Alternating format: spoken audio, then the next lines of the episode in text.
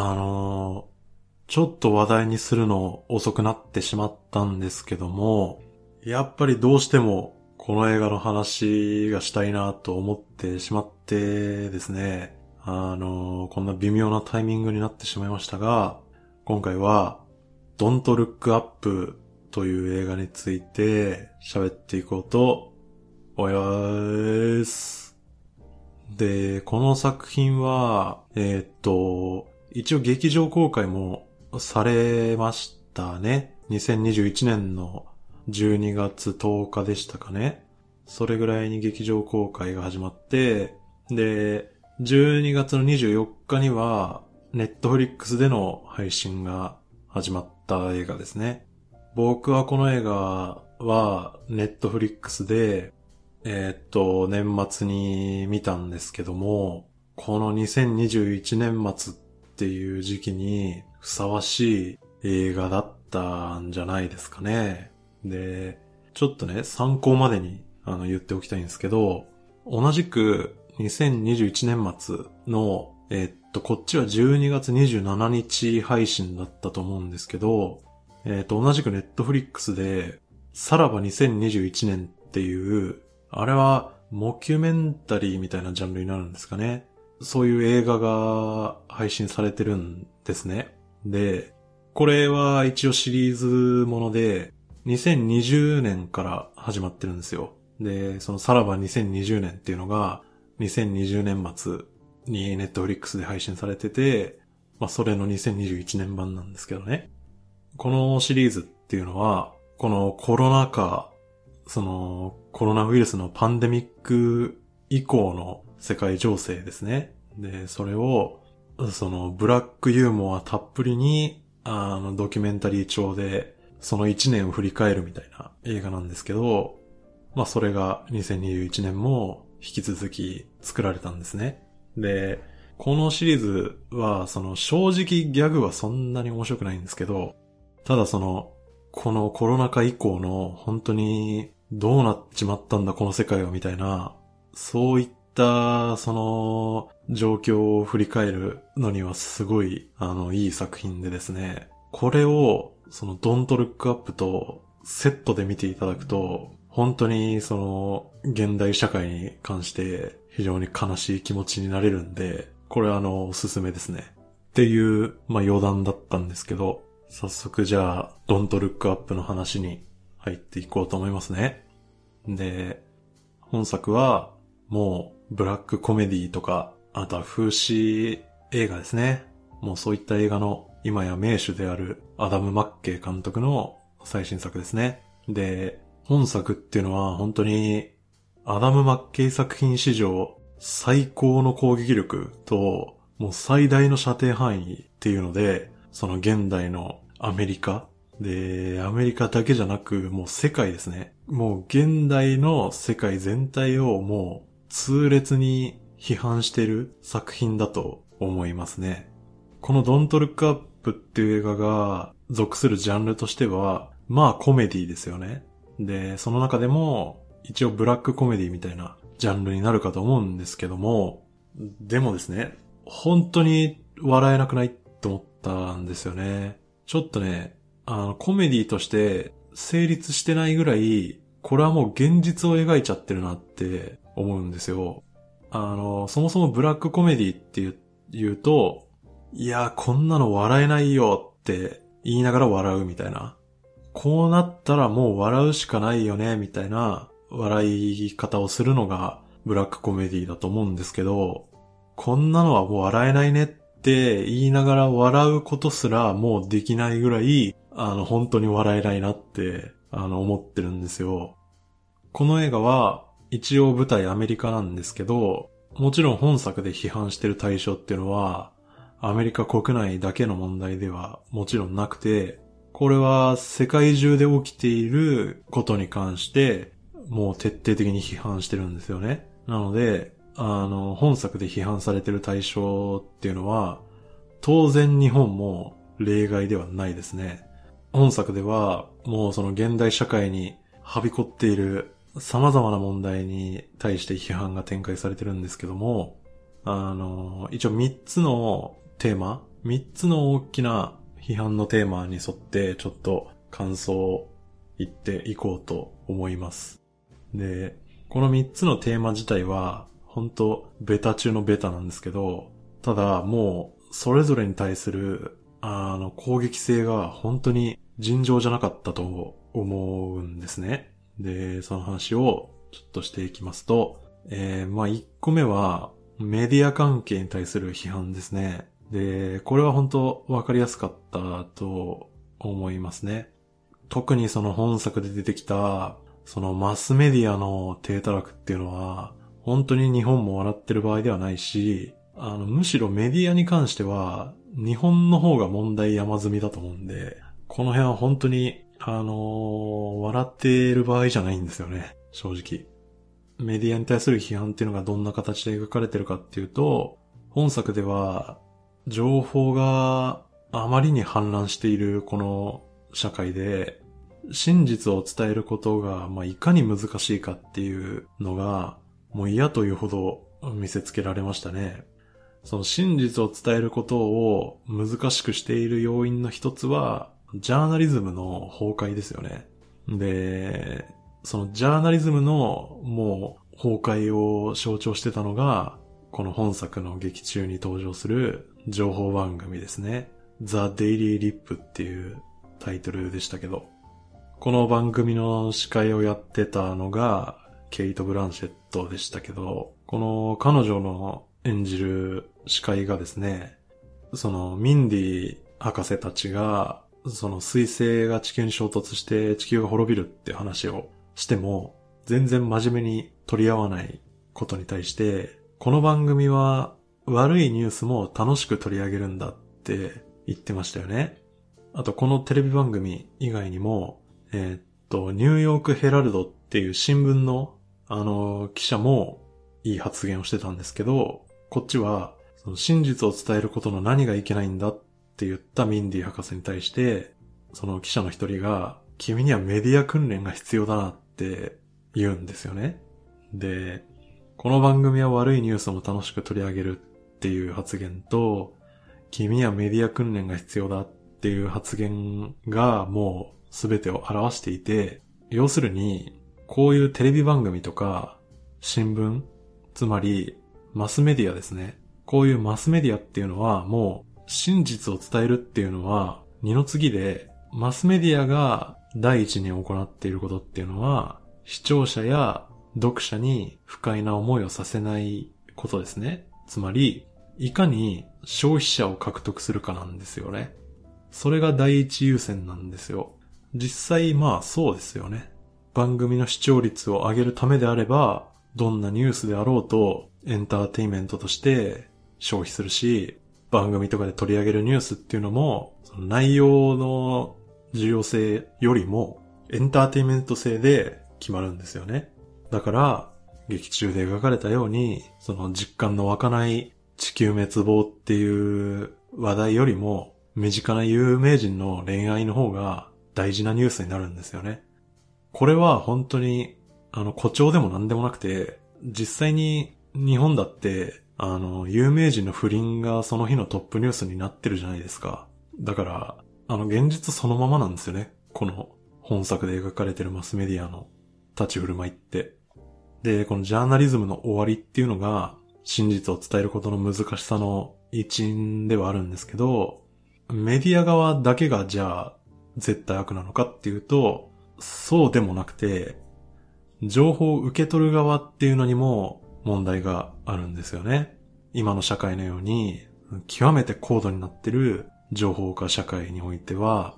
人それぞれ一人一人の情報の取捨選択っていうのが重要になってきてますよね。で、テクノロジーの進歩によって、もう我々は膨大な数のあらゆるジャンルの情報に対して容易にアクセスできるようになってますね。ここで我々人々は能動的に様々な情報を吟味して、その中から最も真実に近いであろう情報っていうのを自ら考えて選び取って受け取るっていうのが人々に求められることですね。その時、もし能動的な情報の取捨選択をしなかった場合、そうするともうそれこそテレビから受動的にしか情報を受け取ることのできない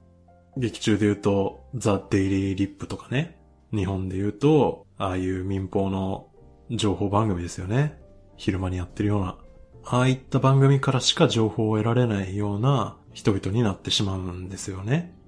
まあ一方で、ね、そんなテレビばっか見てるような人間にはならないぞと言って、能動的に情報を取りに行こうとする人でも、その選び方を間違えると、当然正しい情報を得ることっていうのはできませんね。で、そういう人たちの最もよくある取捨選択の失敗っていうのが、本作の中でも印象的に描かれてましたね。それっていうのは、初めてミンディ博士たちから水星衝突の報告を受けた時の大統領とか、あとはそのニューヨークヘラルド紙のアドルっていう記者の発言ですね。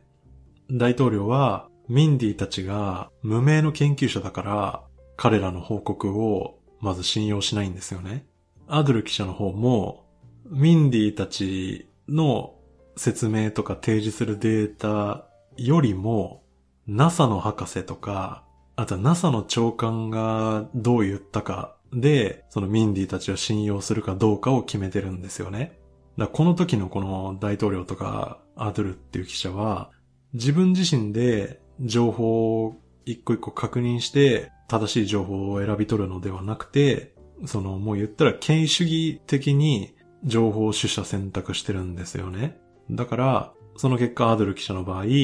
これはもう笑いどころになってましたけど、その NASA の長官っていうのが元麻酔科医で大統領の大口支援者っていう、その天文学とは程遠い人であるっていうね、ことだったんですけど、で、そんな情報は、そのミンディ博士がスマホでググれば2秒で出てくる情報だったんですけど、それすら確認せずに、NASA の長官がこう言ってるからっていう理由だけで、ミンディたちの主張が嘘だって判断するんですよね。このね、誰々がこう言ってるから正しいとか、誰々がこう言ってるから間違ってるっていう、その、権威主義的な価値判断っていうのは、まあ、ほんと僕も含めてですけどね、その、もう現代社会を生きる人々には、一番陥りやすい思考停止ですよね。だからもうちょっとね、その、誰々がこう言ってるのは、なぜなのかっていう、そこももうちょっと自分で考えて判断しないと、まあ、こういうことになるんですよね。で、今言ったように、その、自分の無知とね、その思考停止によって情報の取捨選択を失敗するっていうのは本作で直接的に描かれたんですけど、で、この辺に関しては現実の情報社会っていうのはもっと深刻なんですよね。で、今言ったのは正しい情報を選び取ることができない2種類の人たちですね。まず受動的にしか情報に触れない人、もしくは情報を自分で選び取るけど選び方を間違えてる人。で、現実世界で深刻なのは、この2種類の人たちとは違うぞって思ってる人たちで、自分は能動的に情報を集めていて、で、しかもちゃんと正しく情報を取捨選択しているって思っている人でも、それは実は自分の見たいものしか見ないっていう状況に陥ってる場合があるっていうことですね。これはもう具体的な例があって、例えば、その検索エンジンのサジェスト機能ですね。で、僕らはもう日常的に検索エンジンを使ってググりますよね。で、ググると、その調べたいテーマについてインターネット上からもうあらゆる情報を得ることができるんですよね。このググるときにその検索ボックスに単語を入れると、その次に入れるその検索ワードの候補っていうのを自動的に表示してくるじゃないですか。で、この機能をサジェストとか、あとはオートコンプリート機能とか呼ばれてるんですけど、で、この機能っていうのが便利なんですけど、あの、結構怖くて、この検索ワードの候補がどういう仕組みで表示されてるかっていうことなんですよ。で、これは本当にあの、Google が公式にあの、説明で書いてるんで、ぜひまあ見てほしいんですけど、このサジェストで出してくる単語って、単純に世界で検索数の多い語句が出てくるっていうことではないんですよ。どうやって表示してるかっていうと、ユーザーの住んでる地域だったり、あとは使用してる言語だったり、あとはそのユーザーの過去の検索履歴などを考慮したものが表示されるんですよ。だから、あの検索ワードのサジェストって、誰しもが同じサジェストを目にしてるわけじゃないんですよ。自分が今まで検索したり閲覧してきた情報に近いワードが出てきちゃうんですよ。そういう風になってるんですよ。じゃあ検索エンジンがなんでそんなアルゴリズムでサジェスト出してくるかっていうと、そういう風になるべくそのユーザーの見たい情報ばっかり見せ続けた方が、ユーザーはインターネットの接続時間が増えるし、インターネットへの接続時間が増えれば、広告を見せる時間が増えるからですよね。で、これがどういう結果をもたらすかっていうと、ユーザーにとっては、その調べれば調べるほど自分の見たい情報ばっかりが次々に見つかるんですよ。だから、自分で正しい情報を得ようとして、インターネットで調べれば調べるほど、その自分の実は思い込みだったり、誤解だったりする考えが、そういった能動的な情報収集によって、むしろ強化されるっていう状況が出来上がるんですよ。その状況の行き着いた先っていうのが、あの、この後話題にも取り上げますけど、その陰謀論の台頭だったり、イデオロギーによる市民の分断だということでしょうね。で、こんな風に、もう自分で意識していないところで、その、初めから自分が見たいと思っている情報の中からでしか情報の取捨選択ができてないっていう、もうそういう事態が、もはや半ば避けられない状況っていうのに、もう僕らは置かれてしまってるんですよね。だから、そりゃあね、真実を伝えることなんか、もう、無理なんじゃないのっていう感じですよね。伝えることは無理だし、探し出すことも無理なんじゃないのかっていう話になってきてるのが今の社会ですよ。っていうね。で、そんな感じのメディアに関する批判が1個目ですね。2つ目っていうのが、まあ、ビッグテック批判ですよね。本作で最も印象的だったキャラクターの一人っていうのが、マーク・ライランス演じるピーター・イッシャーウェルという人物ですね。このキャラクターは面白かったですね。スティーブ・ジョブズ感もあり、イーロン・マスク感とかもあり、年齢的には、あの、ビル・ゲイツとかの世代感もありつつみたいな。そういうその、ビッグテックを代表する実在の人物たちの要素がいろいろ入りつつも、しっかりあのオリジナルキャラ感っていうのも残ってる、すごいいいキャラクターでしたね。この彼のキャラっていうのはすごいおそらく大事で、彼を用いて描かれたのが今もそうだし、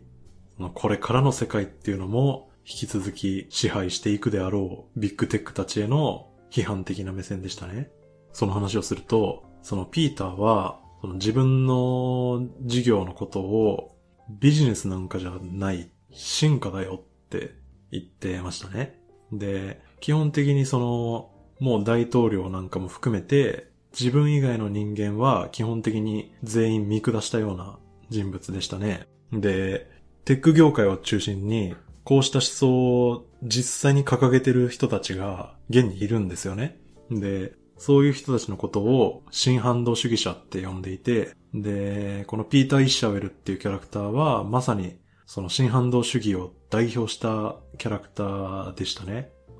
まあ僕は専門家じゃないんで、あの、だいぶ不正確な部分もあると思うんですけど、ざっくり新反動主義を説明してみると、彼らの主張っていうのは、もうこの世界には愚民しかいないから、もうその民主主義で正しい政治的判断をすることは、もうできないって言うんですね。だから民主主義はもう機能しないって言っていて、で、それはもう現在の世界を見れば、それはもう明らかだろうと。で、だから、もう我々エリートがテクノロジーを駆使して社会をデザインしますと。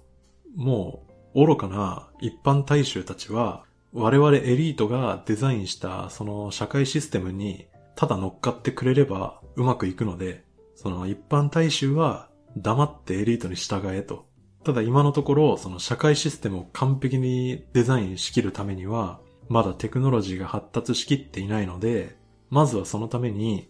現在まで続いている資本主義に基づく競争社会っていうのを、さらに激化させて、加速させて、テクノロジーを進歩させて、なるべく早く、そのシンギュラリティを起こすべきだっていう主張なんですね。こういった思想を持った人たちが、今、新反動主義者って言われていて、あの、実際増えてるんですよね。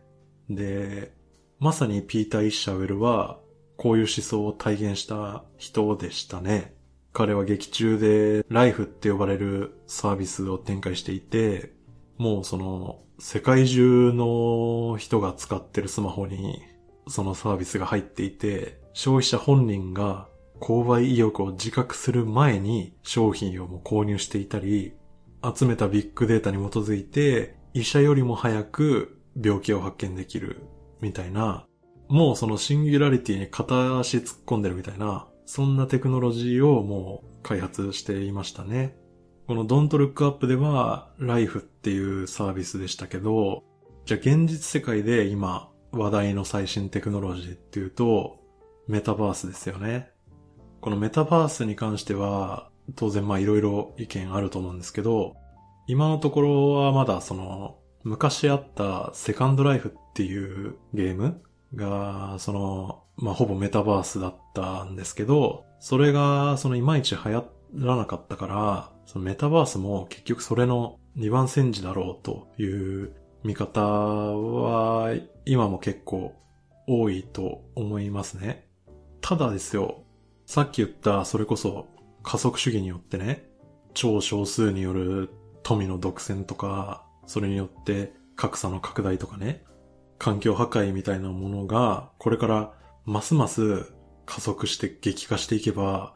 もう現実世界で生きることっていうのに苦痛を感じる人々っていうのは、今後世界規模で増えていくと思われますね。そうなると、その、もうまさにマトリックスの世界で、そのマトリックスの一作目にサイファーっていうキャラクターがいましたけど、あの、本当に彼みたいな、こんな辛い現実を生きるくらいだったら、もう俺は仮想現実の中で暮らしていきたいって思う人は、これから増えますよね。そういう需要が増えていった時に、その需要に応えるのが、やっぱりメタバースなんですよ。だから、まあその、あんまり楽観視もできないんじゃないのって思いますけどね。で、本作の話に戻すと、まあそんなエリートたちに対して本作は本当に身も蓋もないオチをつけてましたね。で、もうね、わかりやすくみんな丸裸にして、あの森の中を歩かせてましたけど、まあ要するにその、ね、進化だかなんだか知らないけども、ね、みんなすっぱだかにしてね、そのインターネットもない世界に、あの、置いた途端、もうお前ら別に何もできないんだから、それなのにそんな選ぶってんじゃないよっていうことですね。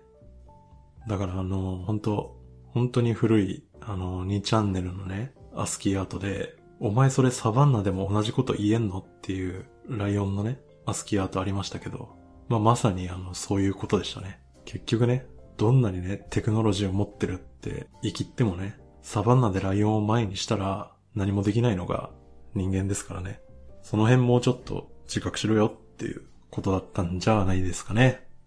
で、三つ目というのが、まあ、政治全般に対する批判ですね。これが結構印象的でしたね。わかりやすいところで言うと、やっぱり大統領ですね。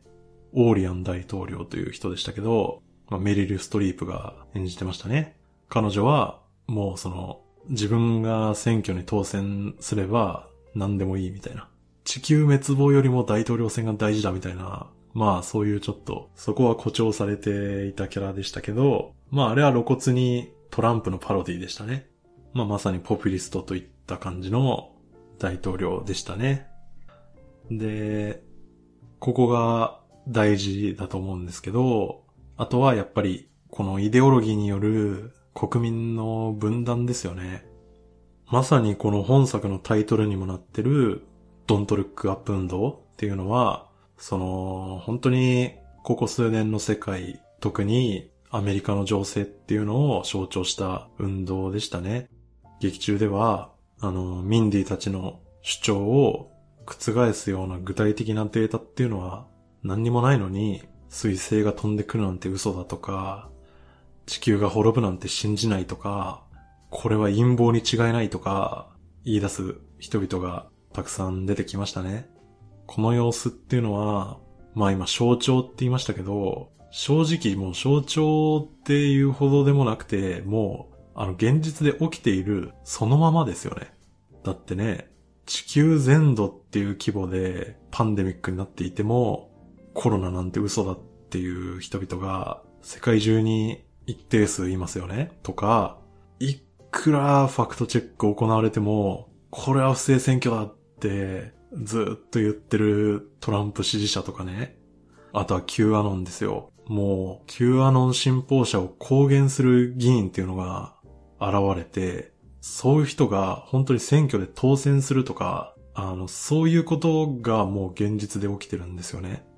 こういう現実に目を向ければ、もうその、ドントルックアップ運動みたいなのは、もう風刺とかじゃなくて、現実で起きてることをちょっとわかりやすくしただけ、あの、全然誇張とかされてないっていうのが、あの、実感できると思うんですよ。だから、やっぱりこのドントルックアップ運動を見ても、全然笑えないんですよね。これもういつも見てる風景だな、みたいな。だから、本当にその、ドントルックアップ運動っていう、まあ、馬鹿げた運動が、それほど馬鹿げて見えなくなってしまっているっていうほど、もう、現実の方が、もうコメディ映画に追いついちゃってるっていうか、もう現実自体が馬鹿げたことになってきてるっていうことなんですよ。だからここに関してももうほんと、真顔ですよね。もう見てて、あーって。で、まあ今、ドントルックアップ運動の話をしてましたけども、本作が風刺の対象、批判の対象としてるのは、ドントルックアップ運動陣営だけではなくて、もう片方のジャストルックアップ運動ですね。そちら側にも批判の目は向けられていますね。つまり、この映画は、リベラル側への批判っていうのもちゃんとされてるんですよ。その彗星で地球が滅ぶなんて信じないぞと言い張るドントルックアップ側は、あの、とても滑稽なものとしてね、描かれていましたが、その、ミンディ博士たち率いるジャストルックアップ陣営っていうのも、あの、全く同じように滑稽なんですよ。空を見上げるなって叫び続けてるドントルックアップ運動に対して、空を見上げろって言って対抗してるんですよね。でも、あの別に見上げたところでどうにもならないんですよ。見上げるか見上げないかなんて、もう関係ないじゃないですか。もう彗星落ちてくんだから。でですよ、その、ジャストルックアップ陣営がやることといえば、あの、ソーシャルメディアで何か言うだけ？もしくは、あの、上向きの矢印に書かれた缶バッジつけて、チャリティーコンサートですよ。もうまさにね、愛は地球を救うみたいな状態ですよ。こうやって、そのソーシャルメディアで、いくら発言しようが、空を見上げるんだって、いくら一生懸命歌ったところで、あの、水星の軌道は変わらないし、水星のスピードも、ん何にも変わらないですよ。そういう、その、その口先で何か言っただけで満足する。もしくは、もう無意味なことをして何かをやった気になってる。っていう点では、そのドントルックアップ側も、ジャストルックアップ側も、あの、同じなんですよ。同レベルなんですよ。だから、これを現実に置き換えると、トランプ支持者とか、保守派っっていった人々も、逆にその彼ら彼女らをいつも非難して見下しているようなリベラルっていうのも結局は大差なくて、どっちもそうやっていがみ合って見下し合ってるだけで、あの、結局物事は何も進展してないっていう。で、その点においてもうどっちもダメだろうっていう、そういうことですよね。なので、その、まあアメリカ映画最近で言うとね、もっぱらそのトランプ批判っていうのばっかりだったですけど、このちゃんとそのね、リベラル側への批判っていうのもちゃんとフェアに描いてるっていうのは、あの、なかなかさすがアダム・マッケイだなっていう感じですよね。まあ引き続きですね、こっからあの正直どんどん暗い話になっていくんですけどね。問題は、やっぱりラストですよね。地球滅亡っていうこの映画の結末ですよ。本作は約6ヶ月後に水星が地球に衝突することで確実に地球が滅亡するっていうのが分かっていながら水星を実際に目にするまでで、なんなら目にした後でもなおどうすることもできない人類の姿っていうのを描いていますね。その本作において水星の衝突っっていうモチーフで描かれた、このまま行くと近い将来我々は滅びるっていう問題っていうのは、もうあの、ご存知の通り、現実世界でいうところの環境問題ですよね。現在、目下進行中である環境破壊っていうのをこのまま人類が放置し続ければ、将来的に我々人類が滅亡する可能性っていうのは十分にあるわけですよね。で、しかし、我々人類は、その事実をもう共有していながらも、この環境問題を解決するために本気で動くっていうことはできていないんですよね。解決のために本気で動けていない、もしくは先ほど出したピーター・イッシャーウェルの代表する主にテック界のエリートたちなんかは今以上にテクノロジーの進歩っていうのをむしろ加速させていけばその発達したテクノロジーによって環境問題をも解決できるんだって考えていますね。で、まあどちらにせよ人類っていうのはまさに今この瞬間もドントルックアップのルートを突き進んでるんですよ。映画と同じようにその地球の崩壊っていうのは進んでいるにもかかわらずね。で、正直おそらく人類はドントルックアップのルートを走り切るんですよ。なぜならね、新型コロナウイルスのパンデミックっていう別に半年後でも何でもなくてリアルタイムに起きた人類の危機ですよね。そういう状況に直面しても我々がその民族とか国境を越えて真に協力し合うみたいなことはできなかったですね。それどころか、あのウイルスは中国のせいだとかね、あの武漢ウイルスと呼ぶんだみたいなことを言っていたりね、で、世界中で、その、国内での国民同士の対立っていうのが、もう、やまないわけですよ。なので、その、ドントルックアップのようにね、人々が実際に空を見上げて、彗星が近づいてきてるっていうのを、肉眼で実際に目にしてもなお、人々が協力し合えない状況っていうのは、あの、未来じゃなくて、もうすでに現実で起きてしまったって言っても過言じゃないと思いますね。で、このドントルックアップを見ながら、ね、最後は、あの、無事彗星が地球に衝突して終わるわけですけど、じゃあその人類の滅亡を回避するルートっていうのはなかったのかなって思い返すと、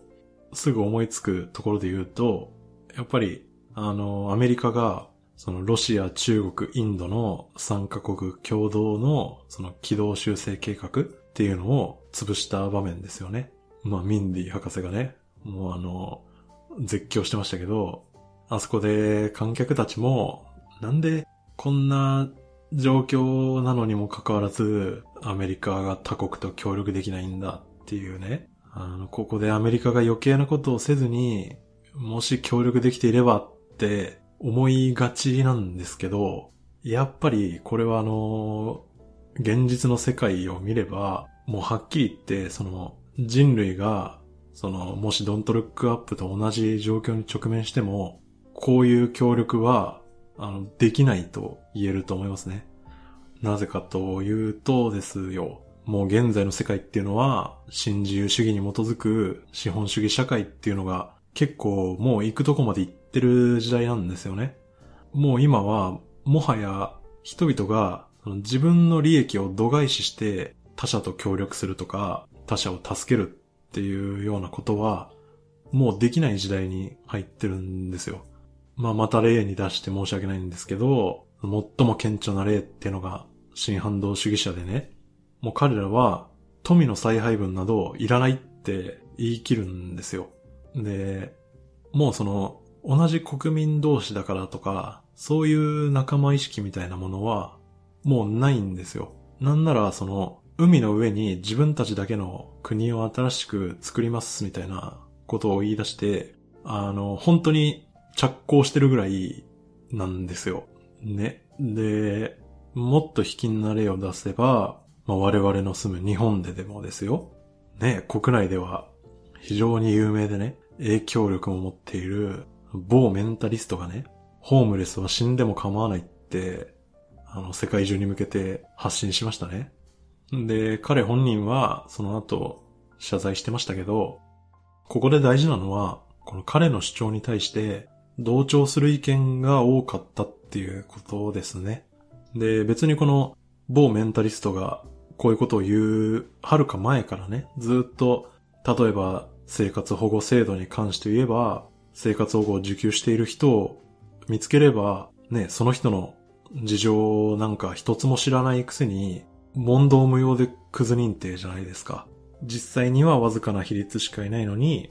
その真っ先に不正受給を疑いますよね。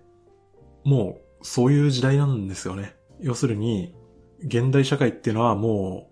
う、社会福祉みたいな概念っていうのが、とても希薄になった人々が増えていて、特に自分より弱い立場の人々に対しては、もうその、こいつらを助けたり、こいつらと協力して、何かこっちに得があんのかっていう、あの、そういうマインドがもう浸透しきってるんですよね。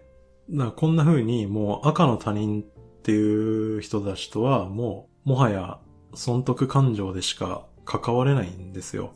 で、この赤の他人っていう概念も昔よりもはるかに広がってるしね。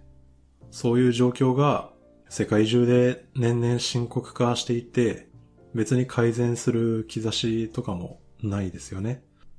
他人の利益なんかは自分にとって損でしかなくて、もし目の前に自分より幸せそうな人間がいれば嫉妬するし、もし自分の利益を損ねるような人間がいれば足を引っ張り合うわけですよ。もう日本社会なんかはもうそうなってますよね。ずっと。もう現代はそういう時代なんですよ。だから、ドントルックアップの話に戻すと、世界中がこういう人々で溢れている現在ですよ。未曾有のね、鉱物利権ですよ。ね、隕石がね、何兆ドルとか何億ドルとかなるみたいな。そんなものがね、目の前にある状況で、そのアメリカとかロシアとか中国とかインドがね、そういう大国が力を合わせて人類を救うなんてことができるかっていうとね、あの、はっきり言ってありえないですね。で、アメリカだけじゃなくて、あの、どの国だってこの状況を前にすれば、もし自分たち以外にこの利益がもたらされるくらいなら、地球ごと滅んだ方がマシだって考えるのが自然だと思うんですよ。だからね、この映画で描かれるラストっていうのは、もうその人類っていうのは、もはやこんな状況なので、このドントルックアップが辿った結末以外のルートなんていうのは存在せず、こんなことになった人類はもう滅びるしかないっていう、これがこの映画の真に示しているメッセージだと思います。で、この映画はその現代社会に生きるあらゆる種類の人々を批判してもはや滅びる以外の道はないんだっていう結論を提示してくるんですけど、ここで言う人々とか人類っていうのには、当然僕ら観客も含まれていますね。なぜならですよ。この映画を見た観客っていうのも、結局、この映画を見て面白かったとか、あと全然笑えないねとか、あの、そういうことを言いながら、エンタメとして消費するだけなんですよ。で、結局、実際にその人類滅亡を回避しようと人々が動くっていうことは、やっぱりないからですよ。いくら大勢の人たちがこの映画を見て、もうこの人類はこのままでいる限り滅亡以外の道はないっていうメッセージを受け取ったとしても、実際のところ世界は変わらないんですよ。この映画を見た我々っていうのも、この映画の中に出てきた人々と全く同じように本気で真に受けるような人間はいないし、これを見た人々がやることといえば、まさに僕みたいにね、インターネット上でこうやってダラダラ感想をまさに無意味にね、口先だけで喋ってるだけなんですよ。だから、やっぱり人類はこのまま滅びていくしかないんですよ。っていう映画だと思いますね。で、じゃあ最後にね、もう人類は滅びるしかないんですけど、そうは言ってもみんな日々を生きてるんですよね。この人類が滅亡するまで、というか自分が死ぬまで、この残りの人生っていうのをどう過ごすのか。で、そこへの回答っていうのが、この映画のミンディたちの最後だと思うんですよね。要するに、信頼し合える、愛し合える、その家族とか仲間たちと一緒に同じ時や空間を過ごすっていうことですね。世界がこれから良くなることなどもうないし、人類が滅んでいくことはもう止められないんですけど、じゃあせめて自分たちだけでも、その自分たちの周囲だけでも信頼し合って愛し合いながら残された時間を過ごす。で、もうそういうことくらいしか、もう一人一人ができることは、もうないっていう。それが、この映画の結論に対する一つの回答なんじゃないですかね。っていう感じですね。もうここまでずっと言ってきた通り、この映画は、その風刺とかブラックコメディって紹介されますけど、あの、ちょっとただの風刺とは違うレベルで絶望的なことを言ってると思うんですよね。なんならね、その、僕個人に関して言うと、そのこの映画は、あの、その人類は滅びるしかないっていうメッセージに対して、あの、残された時間を家族や仲間と過ごせっていう回答を示してくるんで、友達のいないね、僕みたいな人間っていうのは、もう積みましたね。どうしようもないですね。ただ、あの、そんな僕らに残された選択肢が一つありまして、それがメタバースですね。はい。そんなとこっすかね。では、また次回。